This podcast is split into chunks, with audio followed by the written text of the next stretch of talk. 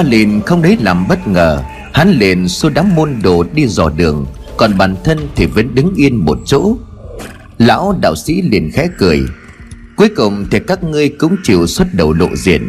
Để ta xem nào, Quả yêu quý của ta, Hãy cho ta thấy khả năng của ngươi. Bay đi nào. Con quả kỳ dị đập cánh bay lên cao, Hòa mình vào trong bóng đêm sâu thăm thẳm, Ẩn nấp trong những lùm cây quan sát mục tiêu. Cả lau cùng đội của mình giao tiếp với nhau Bằng việc giả tiếng kêu của loài chim cú. Khác với môn đồ của A Lìn Các chiến binh tứ địa đã quá quen thuộc với địa hình địa vật nơi đây. Họ nắm rõ khu vực này trong lòng bàn tay.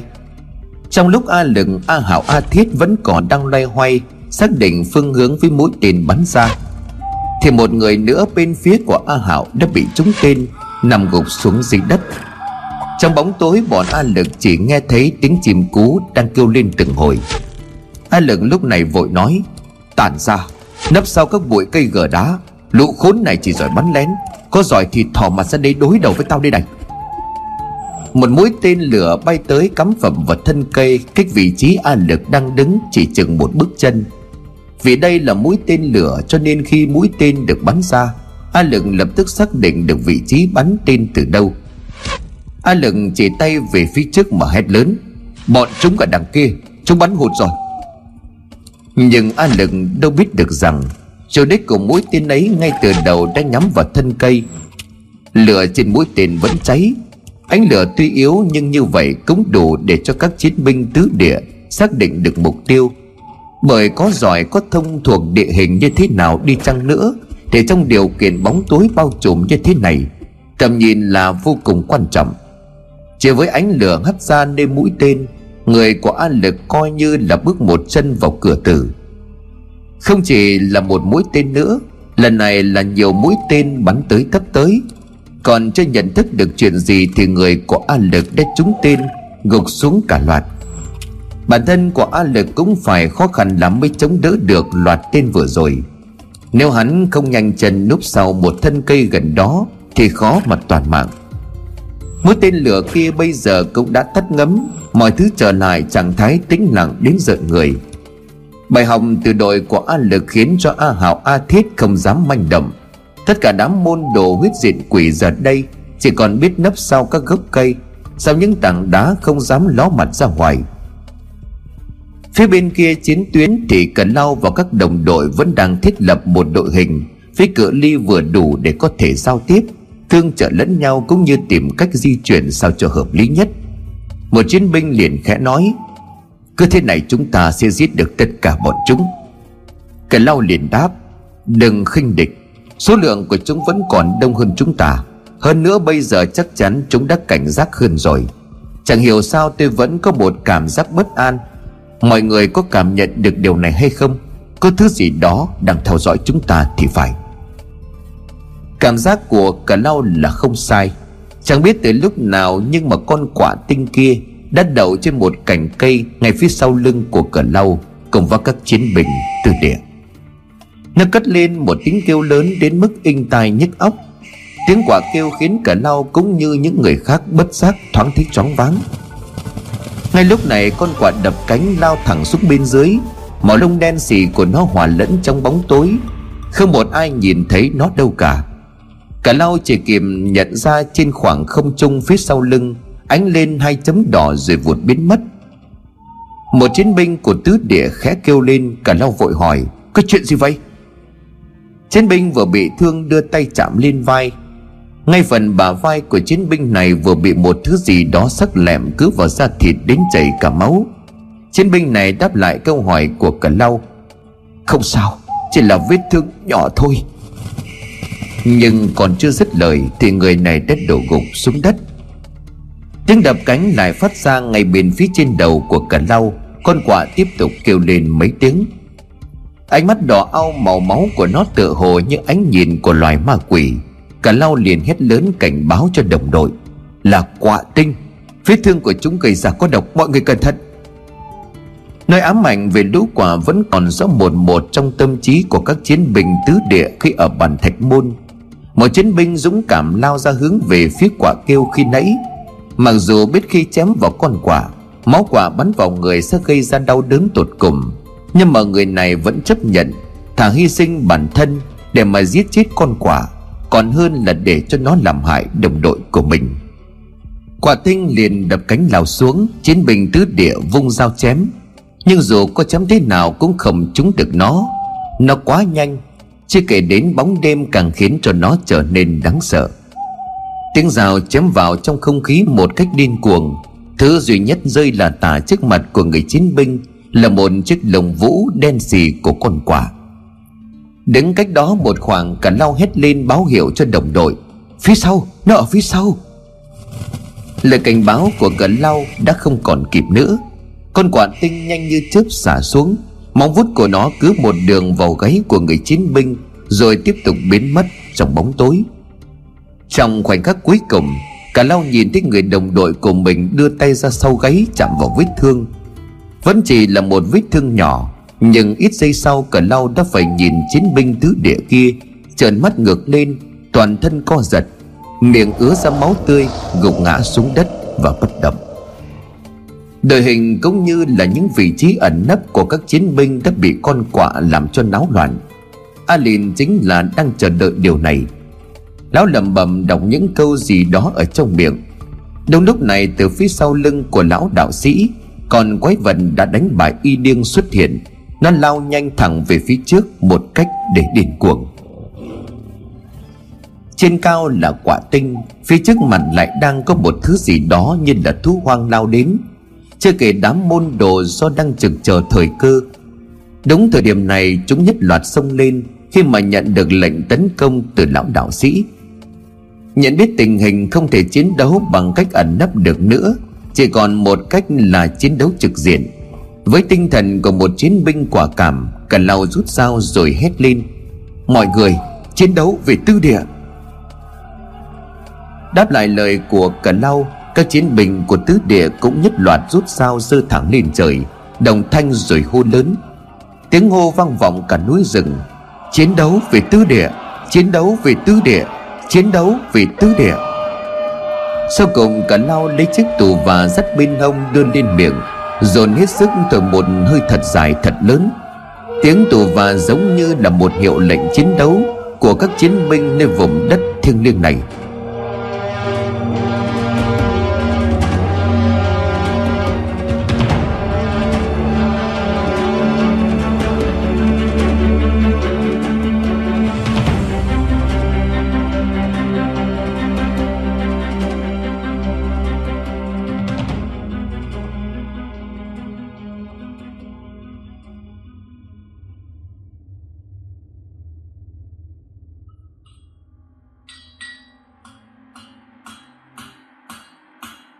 Tại thung lũng, tất cả mọi người vẫn còn đang làm việc một cách cật lực, Ngoài chế tạo ra những loại vũ khí được làm từ vàng kỳ ảo. Nhớ lời của thầy lương dặn, Loại vàng này rất là đặc biệt, Nó có thể khiến cho lũ quả tinh cũng như là quỷ rừng không dám lại gần.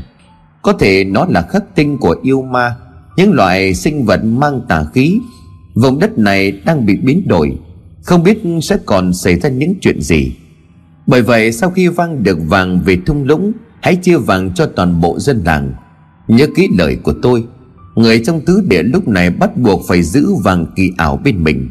Bởi đây chính là lá bùa hộ mệnh bảo toàn tính mạng cho tất cả mọi người. Chính vì vậy mà sau khi nung chảy vàng Hoki đổ vàng một cách nhỏ giọt vào một thùng nước lớn. Từ đó làm ra những giọt vàng chỉ to bằng chừng nửa đốt ngón tay út cứ một giọt vàng như vậy sẽ chia cho từng người dân trong tứ địa, Từ trẻ em phụ nữ, người lớn tuổi, Cho đến tất cả các chiến binh của tứ địa. Trường làng sau khi mà phân phát giọt vàng cho tất cả mọi người, Ông làm mẫu rồi hướng dẫn. Mọi người nghe tôi nói đây Đây là vàng kỳ ảo được lấy từ trong hang bản thạch. Loại vàng này có khả năng xua đuổi ma quỷ, Đến cả quỷ rừng cũng phải sợ hãi Khi mà ánh sáng của vàng phát ra. Mọi người hãy bỏ cục vàng nhỏ mà tôi vừa đưa cho vào túi thơm. Nhớ kỹ, Luôn luôn giữ ở bên mình. Vì đây chính là lá bùa bảo hộ cho tính mạng của tất cả chúng ta.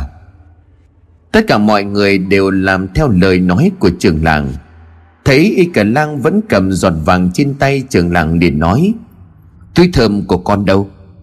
Y cả lang liền nói, Con đã đưa chiếc túi thơm cho thầy Lương rồi. Với nữa con không cần giữ giọt vàng này bên người. Trường làng liền tiếp tục hỏi Sao lại như vậy? Dùng chiếc túi của ta đi Ta sẽ tìm cách khác. Y cả lang liền nói Không cần đâu ạ à, Bố quên mất rằng con là người lấy được vàng kỳ ảo hay sao? Nói rồi y cả lang khét xòe bàn tay của mình cho trường làng Như là một phép màu. Lòng bàn tay của y cả lang bất chợt phát sáng lên. Ánh sáng mang sắc hoàng kim cổ vàng kỳ ảo, Thậm chí là còn sáng hơn rất nhiều. Nắm tay lại, y cả lang liền nói tiếp, Bởi vì bên trong con có linh hồn của vàng. Nói đoạn, y cả lang liền chạy ra ngoài. Trường làng không biết cậu định chạy đi đâu Cho nên cũng vội vàng chạy theo. Y cả lang đi đến gần cây cũi đang giam giữ mo trầm. Nhìn lão thầy mo bị nhốt ở trong cũi, Y cả lang không nói gì. Mà chỉ khẽ gõ vào cũi như là đang đánh động Mo trầm ngồi thu mình vào trong một góc, úp mặt cúi xuống ngay đầu gối. Nghe thấy tiếng động thầy mo liền ngẩng lên nhìn. Ông ta thấy cậu con trai của trường làng đang đứng ở bên ngoài. Cậu bé liền chìa tay ra, như là muốn đưa cho thầy mo một thứ gì đó. Bò sắt lại phía chắn sông cũi mo trầm nhận ra thứ trong lòng bàn tay của y Cả lang chính là một cục vàng kỳ ảo nho nhỏ. Lúc này y cờ lang mới nói Ông cầm lấy đi hãy giữ nó ở bên người Nó sẽ bảo vệ cho ông.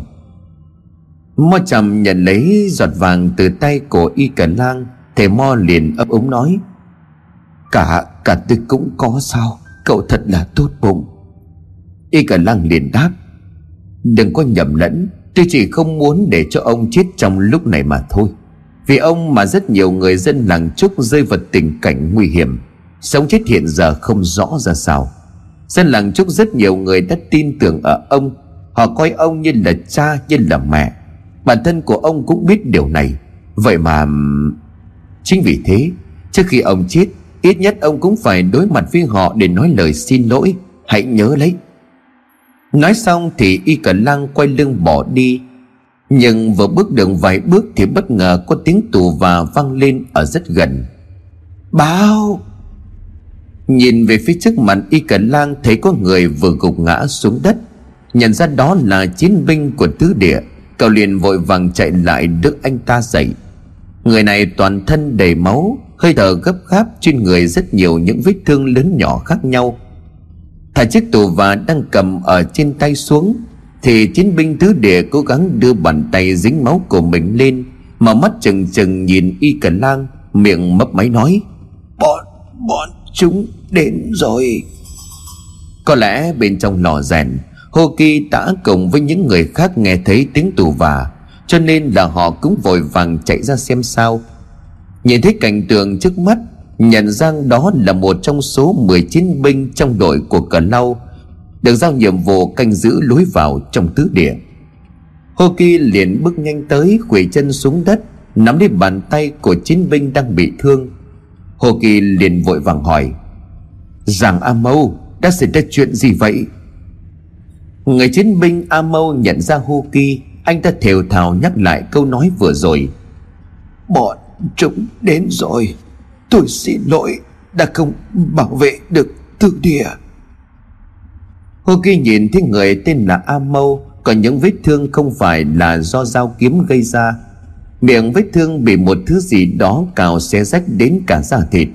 A Mâu bị thương rất là nặng, Máu huyết chảy ra quá nhiều. Với tình trạng này chắc chắn A Mâu không thể sống được. Hồ Kỳ liền nghiến răng giận dữ, Cố gắng hỏi thêm, Mặc dù có lẽ chính Hồ Kỳ cũng đã có câu trả lời. Vậy, vậy những người khác đâu? Họ, họ sao rồi? A Mâu cố gắng siết bàn tay đang nắm chặt lấy tay của hoki Kỳ nhưng mà bàn tay yếu ớt ấy chẳng còn sức lực nào nữa. Từ khóe mắt của a mâu hai dòng lệ khét lăn xuống trên khuôn mặt dính đầy máu tươi. Không biết đó là máu của kẻ thù hay là của đồng đội hay là chính máu của a mâu chỉ biết lời cuối cùng mà người chiến binh quả cảm này nói ra cũng vô cùng đau xót mọi người chết cả rồi. Bọn chúng là lại ma quỷ là quái vật. Vừa dứt lời thì A Mâu liền nhắm mắt, Buông tay thõng xuống. Nước mắt của A Mâu lăn dài trên gò má, Lăn qua vết máu chuyển thành màu đỏ tươi Rồi rơi xuống đất. Với quá nhiều vết thương ở trên cơ thể, Người chiến binh ấy vẫn cố gắng chút hơi tàn cuối cùng. Để quay trở về thung lũng báo tin.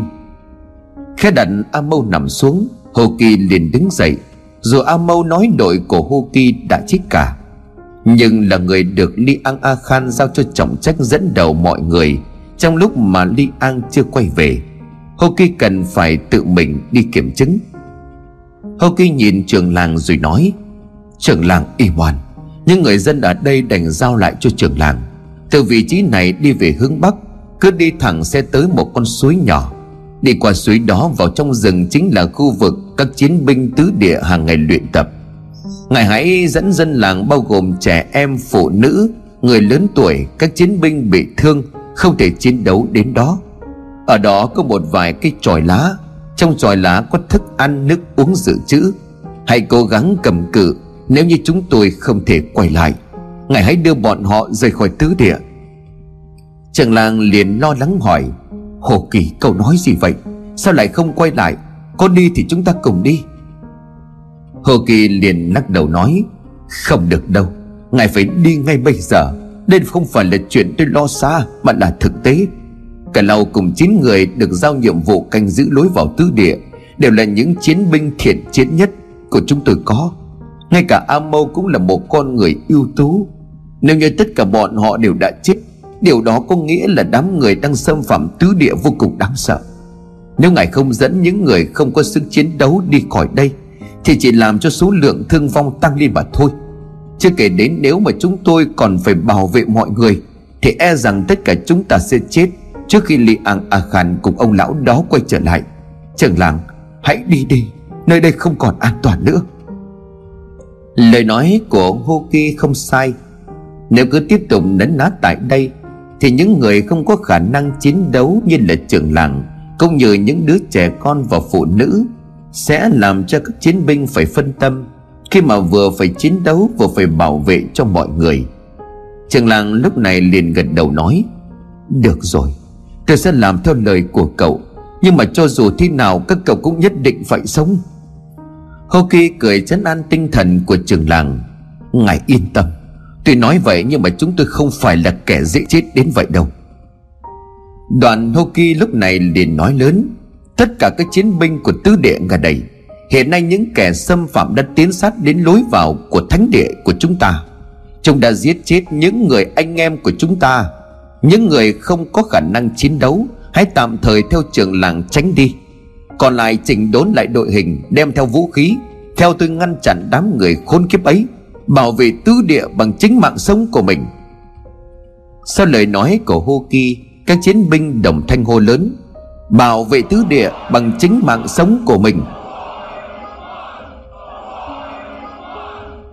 Lập tức họ cùng nhau đi lấy vũ khí, trẻ em và phụ nữ cùng những người không có khả năng chiến đấu cũng vội vàng đi theo trường làng đến khu vực mà hàng ngày các chiến binh luyện tập bên trong rừng để ẩn náu. Y cả lang liền nói với trưởng làng, Cho con ở lại đây được không? Con muốn cùng mọi người chiến đấu chống lại bọn chúng. Trường làng lúc này liền đáp, Không được, Con phải tránh đi cùng ta. Nếu ở lại đây thì hô kỳ cùng với mọi người Vì bảo vệ con Mà không thể tập trung chiến đấu được. Chúng ta đi thôi. Khu vực luyện tập của các chiến binh Ta cũng đã từng đến đó một vài lần. Không quá xa với nơi này ở lại đây chúng ta chỉ trở thành gánh nặng cho họ mà thôi. Nghe lời của ta, Y cả Lang. Y cả Lang không nói gì thêm, Cậu lặng lẽ cùng mọi người đi theo trường làng. Ngay khi mà mọi người chuẩn bị xuất phát, Thì trong màn đêm vang lên một âm thanh gầm rú đến sợ người. Âm thanh đó giống như là tiếng gầm của một loại thú dữ, Nhưng nó lớn và đáng sợ hơn tất cả những con thú hung tợn Mà các chiến binh của tứ địa từng biết một người lúc này liền hỏi Hô Kỳ Là tiếng gì vậy? Hô Kỳ liền đáp, Tôi không biết. Âm thanh phát ra từ bên trong khu rừng Nên hang động dẫn vào trong tứ địa. Bọn chúng thực sự đã giết chết đội của Cần Lau Và tìm được đường đến đây. Tập hợp mọi người lại, Chúng ta không cần phải đi nữa. Thiết lập đội hình sẵn sàng nghênh địch. Rõ. Cái chiến binh còn lại đồng thanh đáp, Thả tôi ra, Làm ơn hãy thả tôi ra. Mo chầm bám tay vào củi sắt gào thét. Từ lúc A Mâu quay trở lại thung lũng đến bây giờ, Có vẻ như chẳng còn ai nhớ đến sự tồn tại của Mo chầm Nhìn chiến binh của tứ địa quay trở về với một cơ thể đầy máu, Sau đó là tận mắt chứng kiến cái chết của người này. Mo chầm khi nãy còn sợ hãi thu mình nép sát vào trong góc củi Vậy thì tại sao lúc này Lão lại luôn miệng van xin Hô Kỳ thả mình ra? Có phải là do lão sợ chết? Lão sợ rằng mọi người bỏ quên lão. Khi mà A Lìn cùng đám đệ tử của hắn tới đây Sẽ giết chết lão. Khẩm, Tất cả đều không phải. Ngay từ khi thú nhận tất cả sự thật Tại vị trí địa linh mang tên là trụ đồng đen Thế Mo đã xác định rằng Mình khó có thể thoát khỏi cái chết Thậm chí là còn chết ngay lúc này. Nếu mà không có trường làng cùng với thầy Lương mở miệng nói giúp thì mo chằm đã phải chết ít nhất là ba lần rồi. Không phải thầy mo sợ chết thì vì lý do gì đây? Đó chính là do mo chằm nghe thấy tiếng gầm rú phát ra bên trong khoảng không đen tối kia.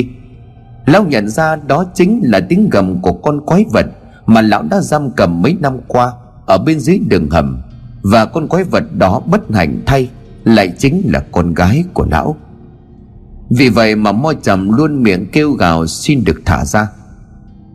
Mặc dù thầy Mo đã gào đến khàn cả cổ, Nhưng trong lúc cấp bách chẳng ai có thời gian mà nghe thầy Mo nói nữa.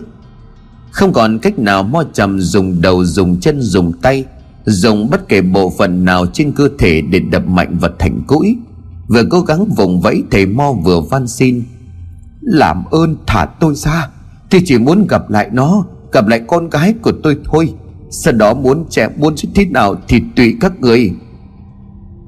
Cuối cùng thì Hô cũng chú ý đến lão, Tiến lại gần cũi Hô để nói Câm mồm đi đổ khốn, Lúc này là lúc nào mà ngươi còn gây ồn ào như vậy? Nếu không phải có lệnh của Li An không giết ngươi, Cho đến khi mà ngày ấy quay lại, Thì ta đã một dao giết chết ngươi rồi. Đoàn Hô liền ra lệnh cho mọi người di chuyển trong cây cối nhốt mo trầm ra, Vị trí phía sau gần khu vực lò rèn. Bởi vì không thể để cho lão thầy mo chết được, Li An A Khan đã có lệnh như vậy. Hồ Kỳ lúc này liền nói, Dù phải phủ cái cúi này lại, Ta cũng không muốn nhìn thấy mặt của tên khốn này. Mặc kệ cho mo trầm văn này, Xin sò, Tấm vải đen vẫn được phủ lên toàn bộ chiếc cúi. Bốn bề chật hẹp, tối đen như là hũ nút, Mo trầm vẫn cố kêu gào thảm thiết, Nhưng rồi chẳng hiểu vì sao lão thầy mo bỗng nhiên khựng lại. Ông ta không cầu xin nữa. Thay vào đó thầy mo im lặng, Những giọt nước mắt cứ như vậy tuôn rơi Trên khuôn mặt của một kẻ tù nhân khốn khổ. Đến bây giờ thì mo trầm đã hiểu được cảm giác của con quái vật Mà ông giam cầm suốt mấy năm qua. Một cảm giác ngồi trong chiếc cũi chật hẹp, Gào thét gầm gừ, Dùng mọi cách dù tổn hại bản thân Để có thể thoát ra. Thế nhưng cuối cùng chỉ là nỗi vô vọng, bất lực và đau đớn. Mo trầm dần vật thống khổ. Quả báo, Đúng là quả báo mà. Đây chính là những gì ta phải gánh chịu. Con ơi, cho ta xin lỗi. Ta bắt con sống một cuộc sống còn khổ hơn cả cây chết. Thế mo gục đầu rụt mình lại rồi khóc nấc cả lên. Xung quanh ông chỉ còn là những màu đen tối tăm. Trường làng cùng mọi người rất nhanh chóng đến đường con suối Theo như là hô kỳ chỉ dẫn. Từng người từng người một lội suối băng rừng. Tiếng nước vang lên rì rào trong bóng đêm. Trong lúc mà đợi cho tất cả mọi người đi qua suối, lúc này trường làng mới ngơ ngác nhìn xung quanh. Thì thấy cậu con trai y cờ lang không còn ở đây nữa. Trường làng liền khẽ nói, tại sao nó không chịu nghe lời trong lúc nguy cấp như thế này chứ? Tất cả mọi người đều đã qua suối. Một người liền nói với trường làng trường làng, chúng ta đi tiếp chứ trong lòng rất lo lắng cho con trai, nhưng mà phải đặt sự an nguy cũng như tính mạng của người dân lên hàng đầu.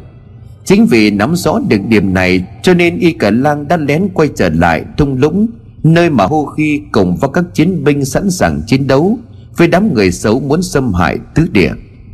Trường làng lúc này lên tiếng, Mọi người, chúng ta tiếp tục di chuyển đi nào.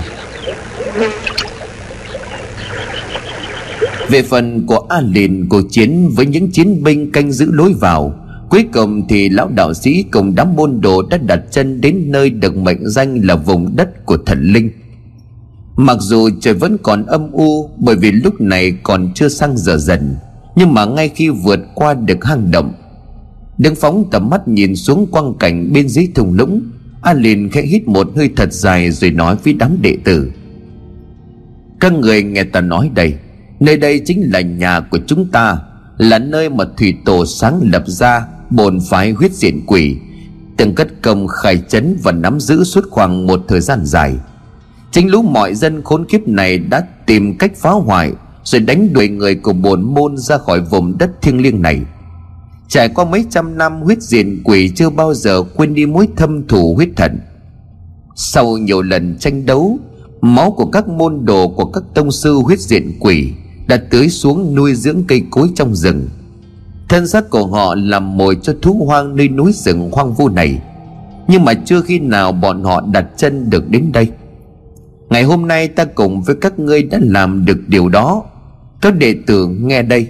Những kẻ sống trong tứ địa đều là bọn mọi dở Chúng đang làm ô uế vùng đất thiêng vốn dĩ của bổn môn. Vì vậy hãy giết sạch bọn chúng Bất kể đó là người già, trẻ em Giết chết bọn man di mọi tộc này Dùng máu của chúng để thanh tẩy tứ địa. Nghe rõ rồi chứ? Ba tên đệ tử của A Lìn là A Lực, A Hảo, A Thiết còn toàn bộ đám môn đồ đều đồng thanh hô lớn. Chúng đệ tử xin tuân lệnh của sư phụ.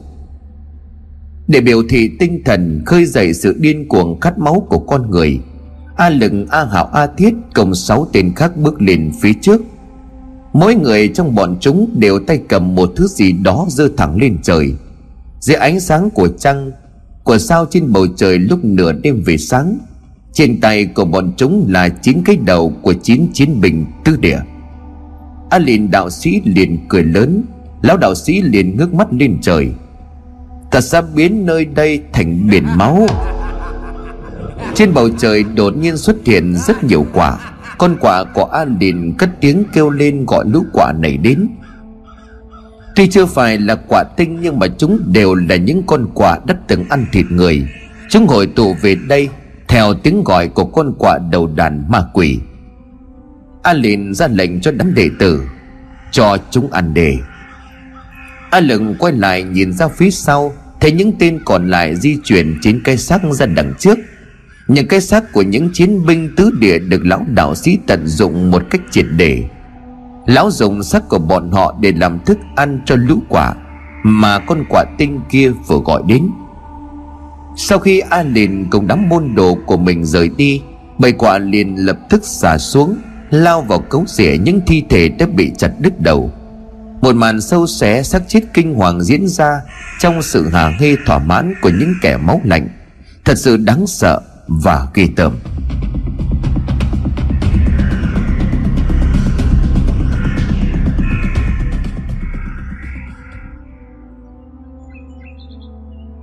Lúc này, tại trung tâm của tứ địa, Li An A Khan cùng thầy Lương từ vị trí của đá hồ xám Cũng đã quay trở lại Bạch Thạch Sơn. Mặt đất xung quanh của Bạch Thạch Sơn bây giờ còn nóng hơn cả lúc trước. Không chỉ cây cỏ bên dưới chân núi không mọc được mà ngay cả rừng cây sáp vàng lúc này cũng bị ảnh hưởng.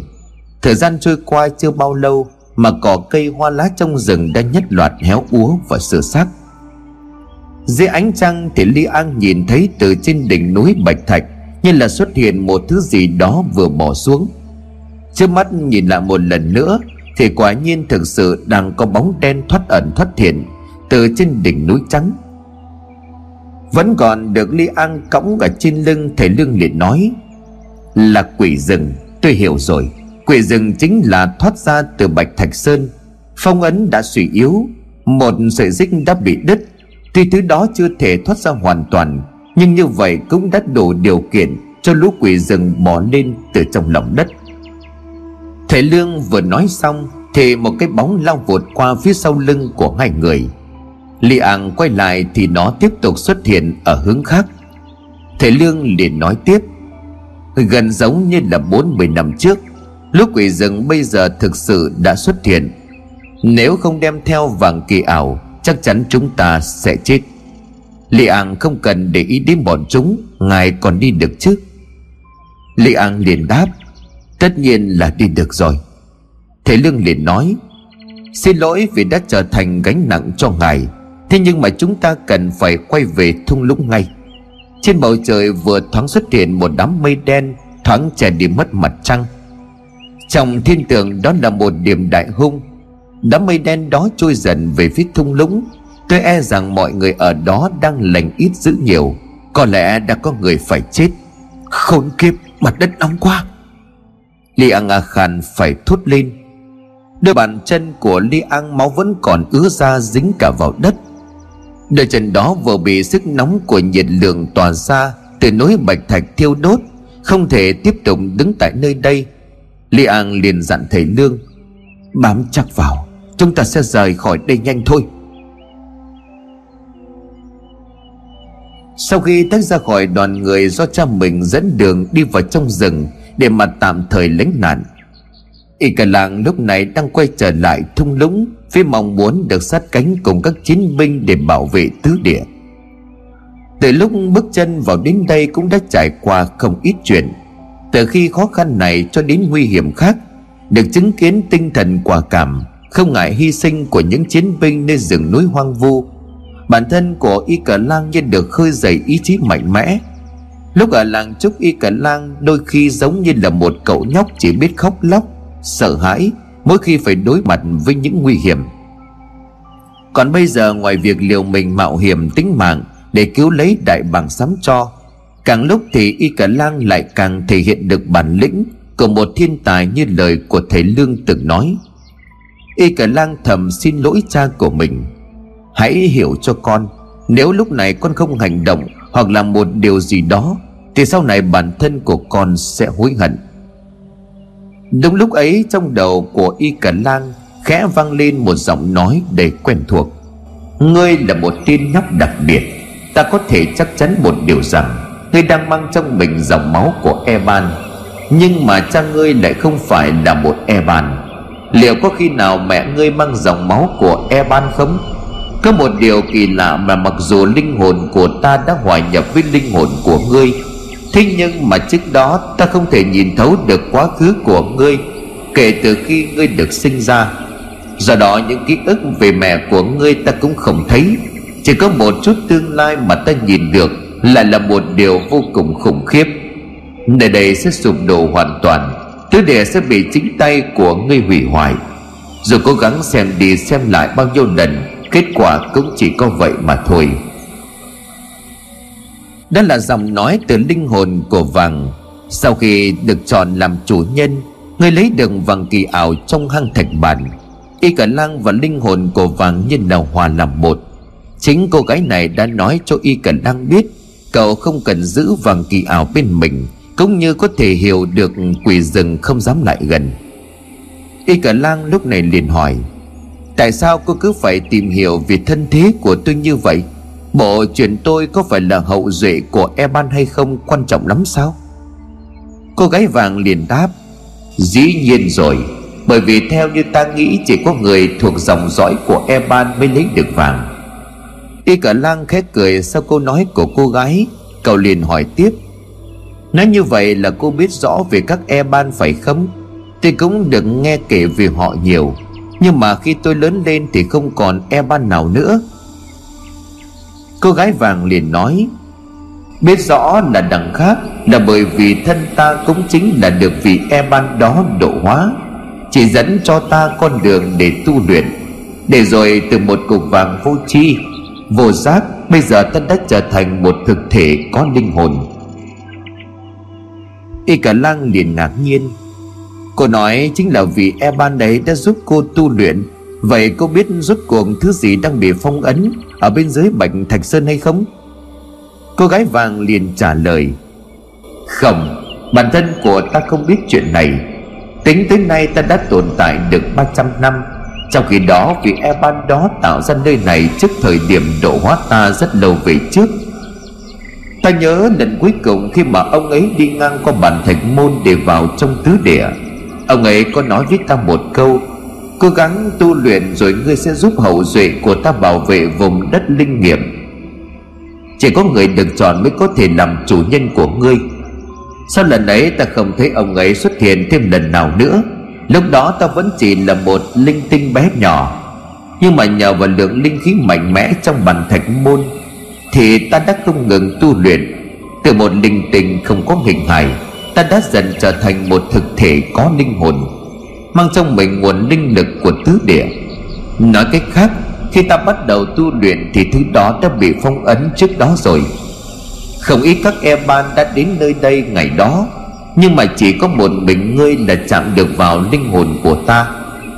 Chính vì vậy khi ngươi bị đánh thức, Ta đã có một cảm giác vô cùng quen thuộc.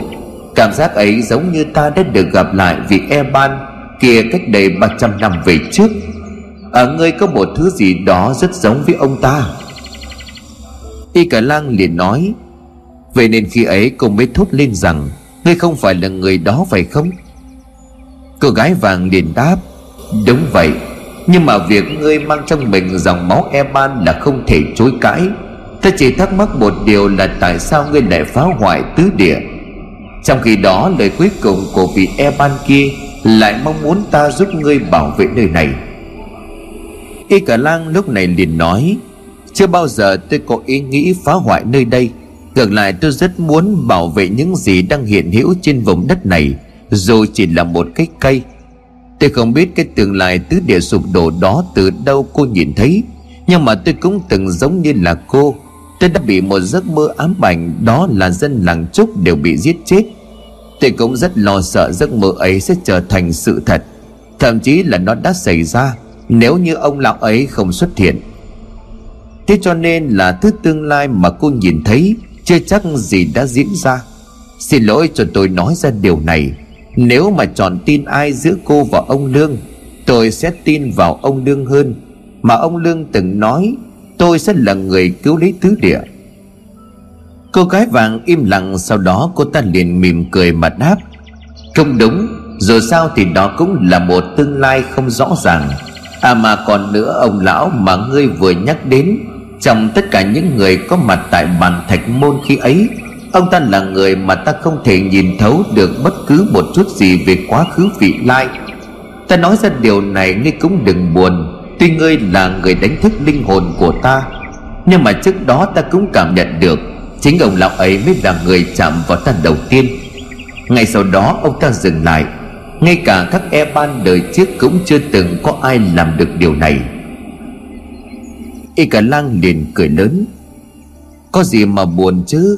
Cô không biết là chính ông Lương nói với tôi, Vàng trong bàn thạch môn có linh hồn hay sao? Cũng nhờ vào ông Lương tôi mới có thể tập trung khả năng của mình Để giao tiếp được với cô. Ông Lương là một người vô cùng tài giỏi. Có ông Lương ở đây tứ địa bình an vô sự không biết hiện giờ ông Lương cùng với Li An A Khan thế nào rồi Tôi ước gì mình đi cùng hai người bọn họ.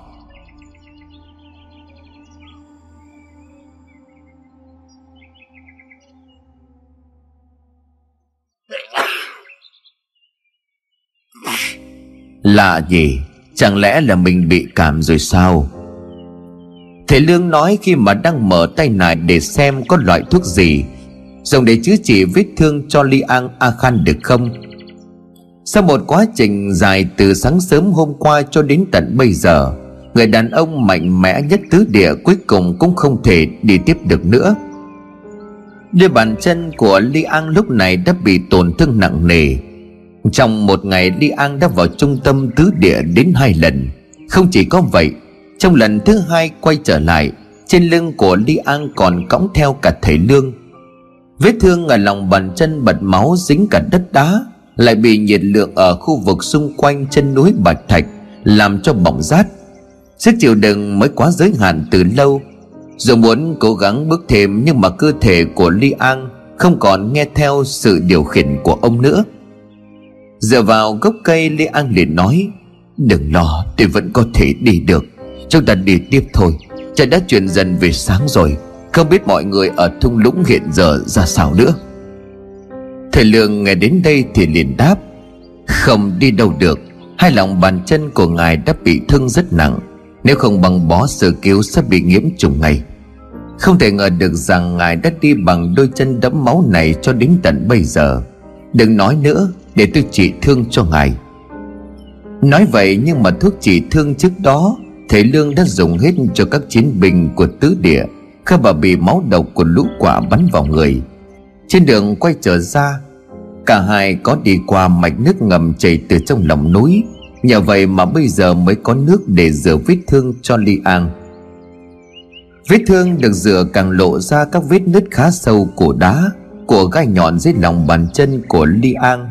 Lại thêm việc bị bỏng cho nên tình trạng ngày càng nặng hơn. Không có thuốc trị thương mà vẫn chảy. Phải cần tìm một loại thảo dược tự nhiên để cầm máu vết thương, Sau đó thì băng bó lại. Thầy Lương lúc này nói, Khu rừng này thảm thực vật đa dạng, Chắc chắn là phải có một loại thảo dược nào đó Có tác dụng để cầm máu. Li An, Ngài ngồi đây để đợi tôi một lát, Tôi đi tìm xung quanh đây xem có loại thuốc nào không. Tạm thời ngài hãy ngậm lấy miếng sâm này vào trong miệng. Nhớ không được cử động đâu đấy. Chúng ta không còn nước để rửa vết thương nữa đâu. Tôi quay lại ngay. Dứt lời, thầy lương cầm vàng kỳ ảo lên trên tay. Ông đứng lên xoay đường đi tìm thảo dược. Trời tối, rừng núi âm u, Mỗi một khu vực trong tứ địa lại có một biến động về thời tiết không hề giống nhau. Ví dụ như là khi ở thác lục bảo, Trời đổ mưa nhưng khi đến gốc xưa cổ Thì mọi thứ ở đó đều khô ráo. Cây lá không dính một hạt nước. Quay lại Bạch Thạch Sơn thì nền đất nóng đến bỏng rát. Ấy vậy mà bây giờ khi đang ở trong rừng cây sáp vàng, Không khí lại trở nên lạnh một cách đầy bất thường. Thầy Lượng hy vọng được một ít hàn liên thảo. Dù gì thì đó cũng là một loại thảo dược mọc khá là phổ biến. Ở làng trúc loài cây mọc nhiều như cỏ dại. Ngay cả khi đi vào rừng trong lần thầy Lương và Y Điêng Đi tìm xác của Milan, cũng đã tìm thấy hàn liên thảo. Ấy vậy mà ở đây lại không có. Đang lôi hối mò mẫm thì bất chợt thấy lương giật mình thu tay lại, vì ngay vừa rồi ông đã chạm phải một thứ gì đó mảnh khảnh, cứng, mướt mướt như là da thịt đang nằm ngay ở bên trong bụi cỏ. Chẳng lẽ lại là xác người? Nhưng mà không phải chỉ có ta và Li An đi qua bản thạch môn để đến đây rồi sao? Mạnh dạn vạch lùm cỏ đưa sắt vàng kỳ ảo vào để lấy ánh sáng. Quả nhiên thứ mà thầy Lương vừa đụng phải là một cái chân, Nhưng mà không phải là chân của con người. Đó là chân của một con nai. Bước hẳn vào bên trong nằm trên thảm cỏ bị lùm cây cao hơn ba thước trẻ khuất Là nguyên một con nai nằm bất động. Con nai đã chết nhưng mà cơ thể của nó còn có một chút hơi ấm. Chứng tỏ nó chỉ vừa chết cách đây không lâu. Trên người của con nai không có máu, Nóc chết vì bị bẻ gãy phần cổ.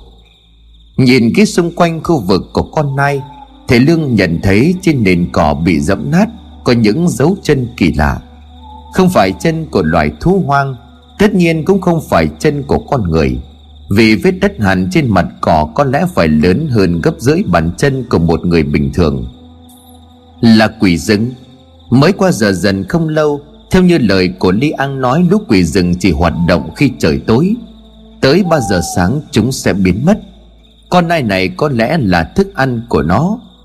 Chưa kịp ăn thì đã tới giờ dần. Nếu không có vàng kỳ ảo Thì ta với ly An A Khan cũng chịu chung số phận, Giống như là con nai này. Bất chợt thầy Lương đứng dậy đi về phía trước vài bước. Dưới ánh sáng của vàng kỳ ảo, Ông vừa nhìn thấy bóng dáng của một loài hoa quen thuộc. Lại gần thì quả nhiên mấy bông hoa có màu đỏ sẫm như máu. Cánh hoa tụ lại thành cụm hình trứng, Thân cây mọc thẳng đứng, Lá dài nhưng khá ít này, Chính là một loại cây thuốc. Thầy lương vô cùng bất ngờ, Ông liền thốt lên, Là cây địa du. Thế nhưng mà sao địa du ở đây lại mọc cao như vậy? Mặc dù cây đã ra hoa, Thế nhưng mà thế này là đủ để cầm máu. Thật là may mắn quá, Vậy là ly An sẽ không sao rồi. Đoàn thị lương lấy ra một con dao găm Để mà cắt lấy phần thân. Đất ở khu vực này cũng không quá rắn, Cho nên là thầy lương còn đào nhổ được một phần của rễ cây địa du. Xong rồi cảm thấy đã đủ lượng dùng cho ly an. Ông toan đứng dậy bỏ đi. Nhưng mà chẳng hiểu tại sao Bước đi được vài bước, Thầy Lương lại quay lại, Ngồi thụp xuống bên cạnh xác con nai, Không biết thầy Lương đang tính làm gì. Ngồi dựa lưng vào một thân cây sáp vàng Đợi cũng đã được một lúc Mà chưa thấy thầy Lương quay trở lại. Lệ An sốt ruột không biết liệu thầy Lương có gặp phải chuyện gì hay không. Muốn đứng lên đi tìm nhưng mà toàn thân kiệt quệ Phần vì vết thương đau đớn, Phần vì mất máu, Lại thêm cả việc ngày hôm nay Di chuyển không ngừng. Cho đến lúc này thì Li An đã hoàn toàn kiệt sức. Ngồi một lúc thì Li An bỗng đưa tay lên, Gọi vòng quanh cả khu rừng. Thầy Lương, Ông ở đâu? Sao ông còn chưa có quay về? Vừa gọi được một câu Thì từ phía trước mặt trong bóng tối, Thầy Lương đã đáp lại, Tôi ở đây, nghe thấy rồi. Để một chút tôi đang quay lại, Đừng có cử động. Ít phút sau thì thầy Lương đã dần dần xuất hiện trong tầm nhìn của Ly An. Khẽ thả phần thân cùng với phần dễ lấy đường từ cây địa du xuống bên cạnh chỗ của Ly An A Khan ngồi. Thầy Lương vừa thở dốc vừa nói, Có thuốc rồi. Lê An đợi một chút, Tôi sẽ giã thân cùng với lại rễ của loài cây, Sau đó vừa dùng để rửa vết thương. Vừa lấy bã bằng bó cho chân của Li An, Đảm bảo là ngài sẽ thấy dễ chịu hơn rất nhiều. Thầy Lượng lấy trong tay nải ra một cái cối nhỏ bằng lòng bàn tay, Cắt thân cùng rễ của loài cây để du thành những đoạn nhỏ chừng đốt ngón tay, Rồi cho vào một chiếc cối. Dòng cái chảy đi cùng bộ với cái cối vừa giã vừa nghiền, Thầy Lương liền nói với Li An, nhấc chân của ngài lên. May thay loài cây này còn có thể chữa được bỏng lửa Để tôi đắp thuốc cho ngài. Vừa nhìn thấy thầy Lương băng bó đi An vừa nói, Thầy Lương có cái túi hữu dụng thật đó Đừng được bao nhiêu là đồ. Lần đầu tiên tôi thấy một cái túi như vậy. Không biết sau này thầy có thể chỉ cho chúng tôi cách làm túi giống thầy được không? Thầy Lương liền cười mà trả lời, Tất nhiên là được rồi, Cũng đơn giản thôi. Chỉ cần chuẩn bị một tấm vải tùy theo kích thước, Lê An muốn làm là làm được rồi. Đây là vật bất ly thân của tôi. Nghĩ lại thì nó cũng đã gắn bó với tôi từ lúc tôi bắt đầu đi trên con đường trả nghiệp. Vậy mà mười năm qua tôi đã quyền bẵng đi người bạn đường thân thiết này. À tạm thế này được rồi. Tôi đã dùng cả bộ quần áo trong tay này Để quấn đôi chân của Ly An lại. Mặc dù không bằng dép bền bằng cỏ Thế nhưng mà cũng sẽ giảm được đau đớn trong lúc di chuyển.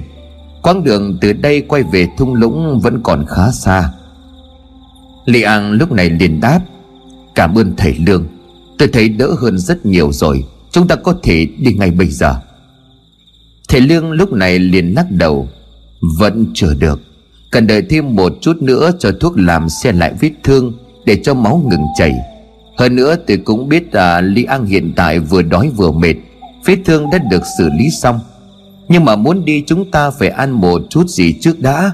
Có thực thì mới vực được đạo Cơ thể của Lý An cần bổ sung dinh dưỡng. Lý An liền nói, Thế nhưng mà ngoài chút nước còn sót lại trong ống tre, Chúng ta đâu có gì để ăn. Tiếc là hiện tại tôi không kiếm được gì cho thầy Thầy chắc cũng đã đói lắm rồi. Thầy Lương liền khẽ cười rồi đáp, Đói chứ. Thế cho nên là tôi đã đem nó về đây. Khi nãy tôi để ở gốc cây trước mặt đợi một chút. Lý An không biết rút cuộc thầy Lương đem về thứ gì, Cho đến khi thầy Lương quay trở lại, một tảng thịt nhìn qua Lý An nhận ra đó là thịt nai. Đặt tảng thịt xuống, thầy Lương liền vội vàng giải thích. Tôi cũng không biết là có được giết thú hoang ở đây hay không, Nhưng mà con nai này không phải là do tôi giết. Lúc đi tìm thảo dược trị thương cho ngài, Tôi vô tình phát hiện ra xác của con nai nằm trong đùm cỏ. Xung quanh khu vực ấy còn có dấu chân khác thường, Đó là dấu chân của quỷ rừng, Cộng thêm việc con nai bị bẻ gãy cổ mà chết. Có lẽ chưa kịp ăn thì đã tới giờ dần, Cho nên là quỷ rừng bỏ đi. Đằng nào thì con vật cũng đã chết, Để không như vậy thì cũng uổng phí càng hay chúng ta thì lại còn đang đói. Cứ coi như đây là một món quà của tứ địa ban tặng cho những cố gắng của chúng ta. Con nai khá lớn, vô cùng nặng Cho nên là tôi chỉ xẻo một phần thịt ở đùi nó đem về đây. Li An đừng có trách tội. Li An lúc này liền đáp Tầm này thì còn suy nghĩ gì nữa? Không ngờ được là thầy Lương cũng biết xẻ cả thịt nai cơ đấy. Thầy Lương lúc này liền hỏi Nói vậy là ăn được phải không? Li An liền gật đầu nói, Chứ còn gì nữa, Nhóm lửa tiện ngay đây có củi, Chỉ cần dùng nhựa cây sáp vàng là cháy rất dễ. Thầy nói đúng, Biết đâu đây là bữa thịt nai cuối cùng mà chúng ta được ăn. Quả nhiên là món quà mà tư địa ban tặng. Không tốn thêm thời gian Vì bụng ai cũng đã sôi lên ủng ục, Thầy Lương liền đi gom củi.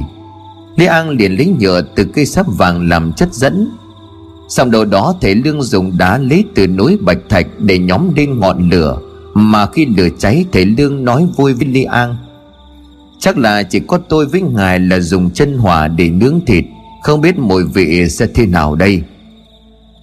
Lý An dùng dao đâm xuyên qua tảng thịt Rồi cứ như vậy nướng trên đống lửa đang cháy. Củi lượm về cũng là những cành củi khô của cây sáp vàng. Khói bốc lên không hề khét hay là cay mắt như là củi rơm hoặc dạ bình thường. Ngược lại còn có một mùi thơm vô cùng đặc trưng. Mỡ từ tầng thịt nai chảy xuống bốc lên mùi thơm nức nở, Càng kích thích vị giác của hai ông già vừa nướng thịt vừa tém nước bọt. Lê An lúc này liền nói, Tôi cũng rất bất ngờ vì những gì thầy làm. Vừa tinh thông bùa phép trận đồ Là có một sức khỏe dẻo dai. Cộng với đó là một khả năng sinh tồn rất đáng khâm phục.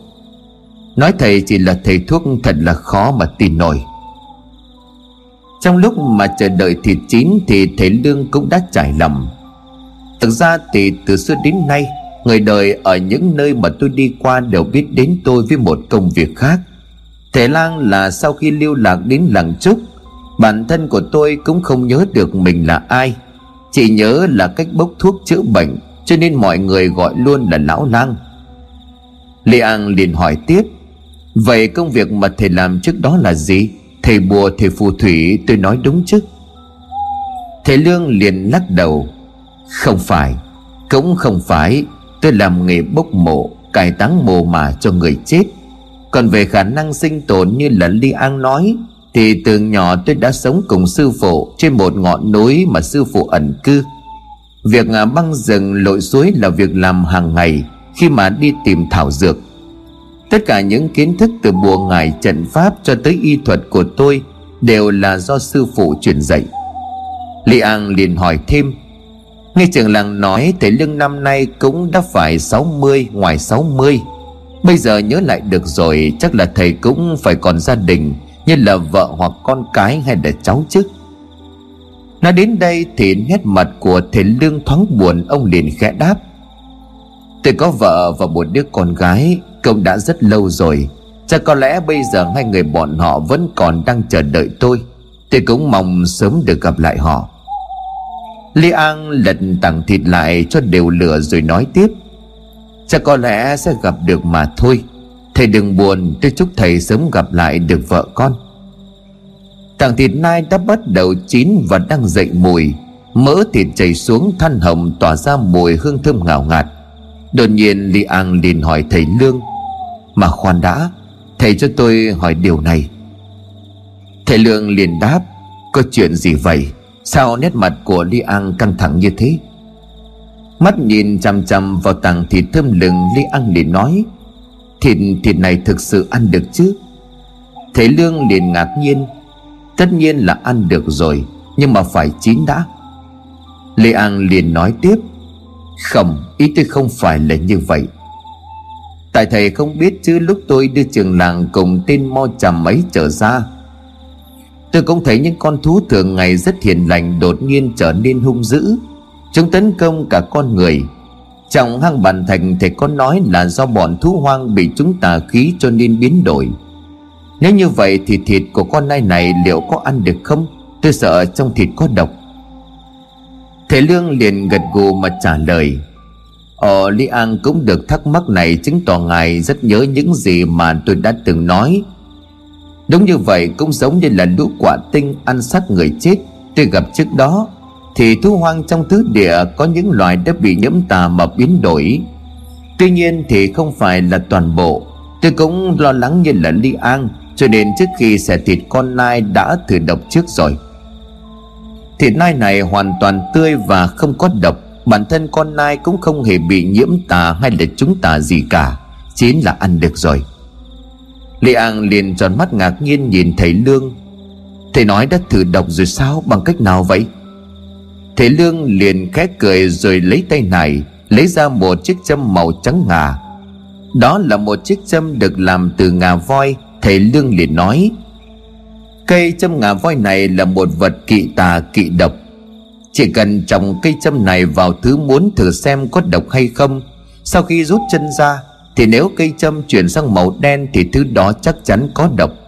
Tôi đã thử với con nai, Dù tiếp xúc với máu thịt của con nai, Thế nhưng mà châm không đổi màu. Li An cứ yên tâm rồi chứ. Nghe xong thì đang tự hoang mang Li An A Khan lại tiếp tục quay trở về trạng thái thòm thèm. Thịt cũng đã gần chín, Bỏ miếng thịt ra khỏi đống lửa đang cháy, Đặt lên tảng đá ngay bên cạnh. Li An lấy dao găm cắt một miếng thịt nhỏ. Thần kinh ngạc cả tảng thịt lớn và dày như vậy Mà bên trong đã chín hoàn toàn. Điều đáng chú ý hơn là thịt không hề bị cháy. Lớp bên ngoài vàng óng tứa mỡ, Bên trong chín đều. Cắt ra đến đâu thì thịt mềm cùng nước thịt chảy ra đến đó. Li An liền thốt lên, Sao lại có thể chín nhanh như vậy được chứ? Lại còn không hề bị cháy. Thể Lương chỉ tay vào đống lửa rồi nói, Tất nhiên rồi, Lửa nướng thịt đâu phải là lửa thường, Là chân hỏa đó. Chỉ nướng không thôi mà đã thơm như thế này Các lá củi của cây sáp vàng cũng là một nguyên nhân Tạo ra mùi thơm đặc biệt. Phải chi ở đây có bình rượu Thì nói đây là bữa ăn cuối cùng, Âu thì cũng là xứng đáng. Lý An nhìn thấy Lương rồi cả hai cùng cười phát lên một cách đầy khoan khoái. Như thể là họ đang tận hưởng chứ không phải là người vừa trải qua cơn thập tử nhất sinh. Cội của cây sáp vàng đá lửa bạch thạch sơn, thịt nai rừng tứ địa, Tất cả đều hòa hợp tạo nên một hương vị có một không hai, Đúng là một món quà của thiên nhiên. Chỉ tiếc một chút là không có rượu. Tại thung lũng, Y Cả Lang cũng đã quay trở lại để tìm Hô Kỳ Cùng với những chiến binh tứ địa khác. Nhưng mà cậu không biết được rằng, Các chiến binh đã tàn ra ẩn nấp để sẵn sàng nghênh địch. Là con trai của trường làng, Tại sao cậu ta lại quay về đây? Chẳng phải đã đi cùng mọi người vào trong rừng rồi sao? Một chiến binh nói với Hô Kỳ khi mà hai người họ đứng ở một vị trí cách đó không xa. Hồ Kỳ lúc này liền đáp, không ổn rồi, Lập tức ra đó đưa cậu ta đến đây ngay. Tôi biết rồi. Người kia liền trả lời, Nhưng mà còn chưa kịp di chuyển Thì đám môn đồ của A Lìn đã lù lù xuất hiện. Hồ Kỳ lúc này vội giữ tay của chiến binh kia lại, Khoan đã, Chúng đếm rồi. Cố gắng đợi thêm một chút nữa Cho bọn chúng bước vào khu vực chúng ta đã phục kích. Người kia liền hỏi, Nhưng mà còn con trai của trường làng thì sao? Hồ Kỳ liền tiếp, Bọn chúng sẽ ở vị trí đó sẽ không thấy được cậu ta ngày đầu. Chỉ cần mong con trai của trường làng đừng lên tiếng Hay là gây ra bất cứ một tiếng động lớn nào Thì mọi chuyện vẫn sẽ ổn. Hồ Kỳ giang hiệu cho những đồng đội của mình giữ im lặng Giữ nguyên vị trí. Phía A Lìn cũng không phải là dạng vừa, Mặc dù vừa đặt chân đến thung lũng, Nhìn thấy trước mặt của mình có dấu hiệu của con người sinh sống. Tuy nhiên mọi thứ quá im lặng, Không có để lão đạo sĩ nhận ra điểm bất thường. A liền đưa tay lên ngăn lại lão liền lắc đầu. Không được, Quá yên nắng chắc chắn là có mai phục. Đúng là mọi dợ ngu dốt, Chỉ biết ẩn nấp rình mò thời cơ. Bây giờ mà ngươi đi vào đó Thì có mấy cái mạng cũng không có đủ đâu. Ta có một cách hay hơn, Chẳng phải là chúng ta có rất nhiều tai mắt hay sao? A lực chưa hiểu lời của sư phụ cho lắm. Lúc này lão đạo sĩ vút ve con quả rồi nói với nó, Lại phải phiền đến ngươi rồi. Tìm bọn mọi dân ấy cho ta.